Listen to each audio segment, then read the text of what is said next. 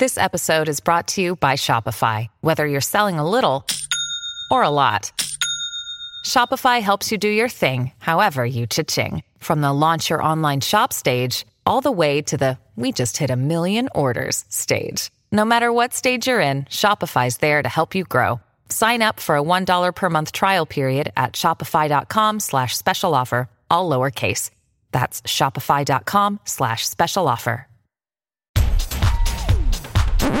This is not your century. This is Not Your Century, where we celebrate the news and the news media of centuries gone by. I'm King Kaufman. Douglas Corrigan was a 31 year old pilot who took off from Bennett Field in Brooklyn on July 17, 1938, bound for Los Angeles.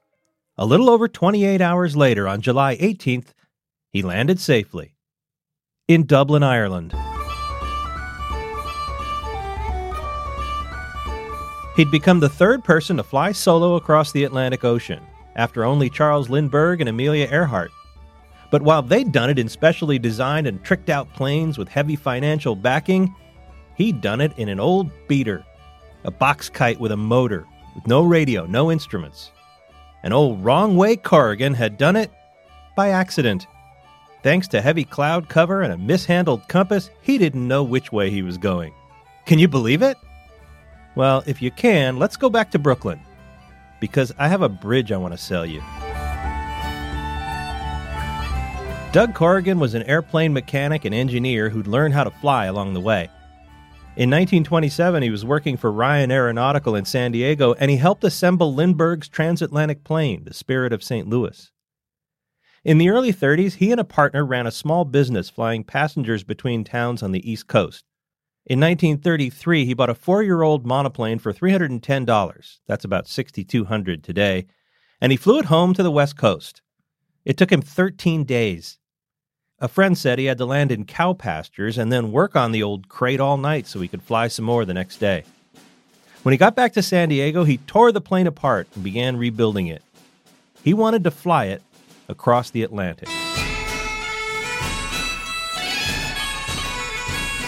Over the next few years, he crisscrossed the country with it, practicing his navigating skills.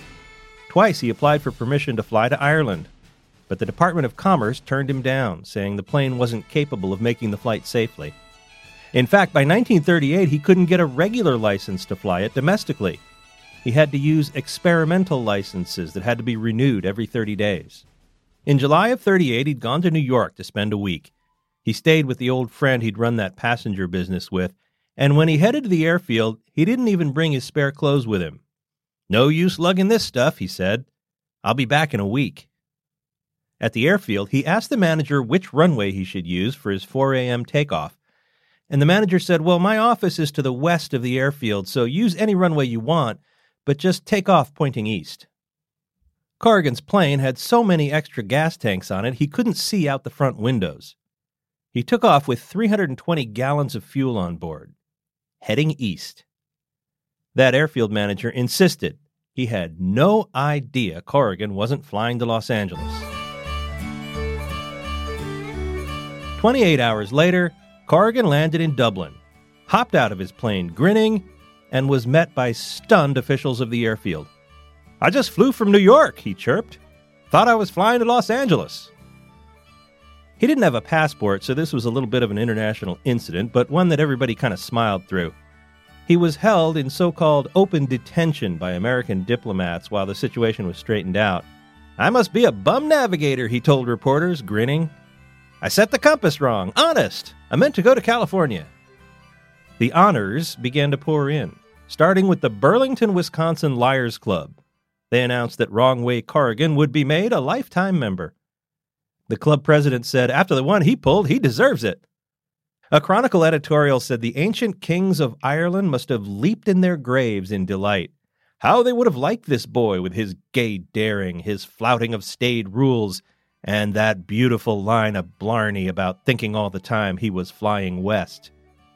The New York Post ran a banner headline that read, Hail Wrong Way Corrigan!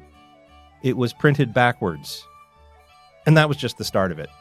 After Corrigan sailed back to New York, he was given a ticker tape parade down the Canyon of Heroes. It was bigger than Lindbergh's parade had been.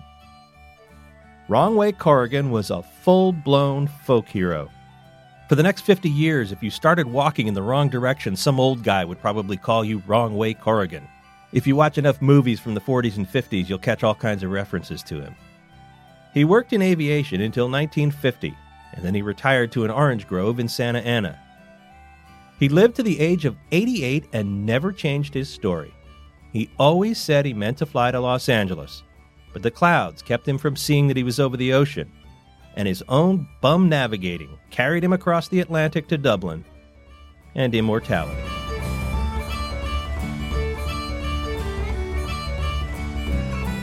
You can hear more about the two solo flyers who preceded Wrong Way Corrigan across the Atlantic by digging through the Not Your Century archives.